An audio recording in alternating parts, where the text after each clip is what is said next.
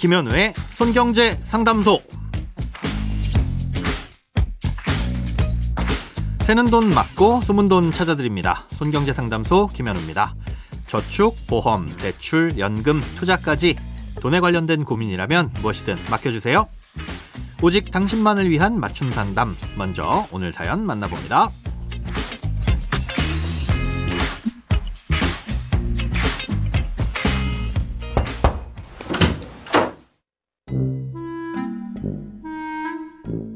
안녕하세요. 지난 4월에 남편과 공동 명의로 전세 계약을 했습니다.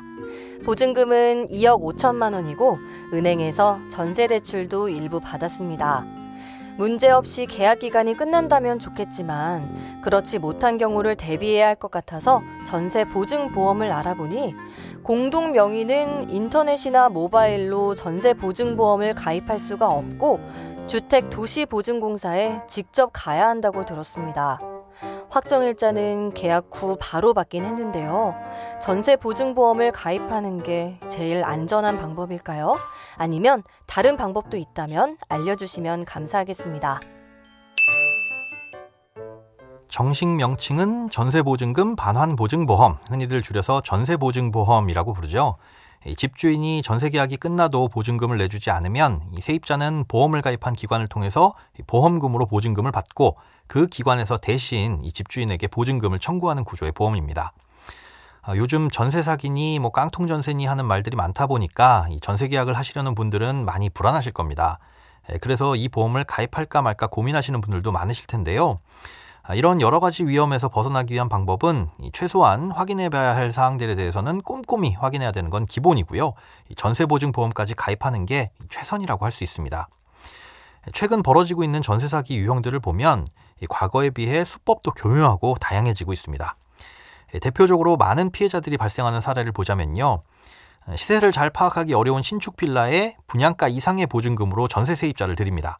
예, 그런 다음에 전세보증금 정도의 가격으로 제3자에게 집을 넘겨버리게 되는데요. 이러면 집값과 전세보증금이 같아져 버리거나 보증금보다 오히려 집값이 더 싼 상황이 벌어지는 거죠. 깡통 전세가 되는 건데요.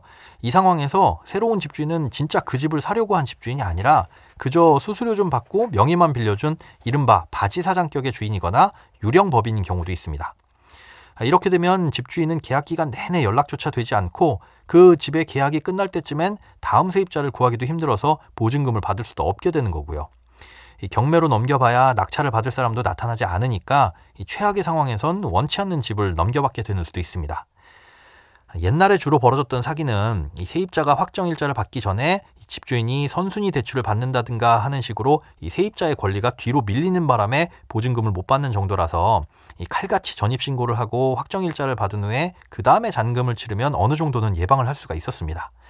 하지만 앞서 예시로 설명드린 사기 유형은 전입신고를 하고 확정일자를 받는 정도로는 절대 막을 수가 없습니다. 세입자는 모든 권리를 다 갖췄지만 이 집값보다 비싼 보증금을 내게끔 만들고 실질적인 집주인은 없애버린 거나 마찬가지라서 이 사기를 피해갈 수 있는 방법 자체가 없는 거죠. 그나마 시세를 쉽게 확인할 수 있는 아파트가 덜 위험하긴 하지만 이 다른 유형의 전세 사기도 얼마든지 일어날 수 있으니까 안심할 수는 없습니다. 그러니 비용이 좀 들더라도 전세보증보험을 가입하시는 게 안전하다고 할 수 있는데요. 하지만 이 전세보증보험도 만능은 아닙니다. 제 날짜에 보증금을 돌려받지 못했다고 해서 바로 보험금을 받을 수 있는 건 아니고요. 이 집주인에게 보증금을 돌려달라고 요청한 사실을 증빙해야 되는데 애초부터 사기를 치려고 집주인이 잠적한 경우라면 연락조차 어렵겠죠.